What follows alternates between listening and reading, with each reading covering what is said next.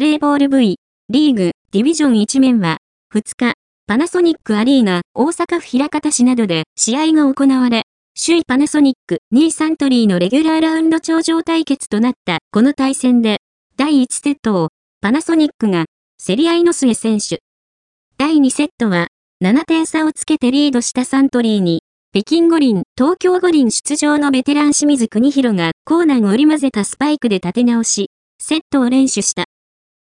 第3セット、第4セットは、序盤からサントリーのサーブが走り、帰化が実現したデアルマスアライン、ロシア代表のムセルスキー218センチメートルが連続でエースを奪い、第3、第4セットを連取してイーブンに戻す。最終セットもデュースにもつれ込むが、最後は、サントリーが18対16で白星を挙げた。日本代表のオポジット、西田裕二は、コンディション不良でこの日は帯同せず。昨季終盤から力をつけてきた西山博人が、高さを活かして得点を挙げたが、一歩及ばず。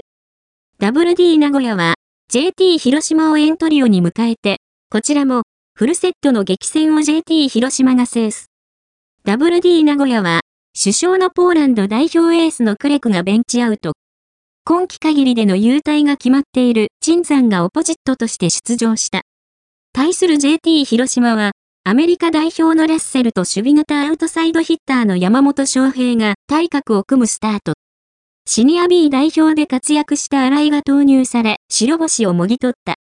有明コロシアムで1万人プロジェクトでリーグ新記録を目指す東京グレートベアーズも、堺ブレイザーズとフルセットの末ホームの声援の後押しもありかけつけた7000人を超える観客の前で13勝目を挙げ、辛くもファイナル6への道をつないだ。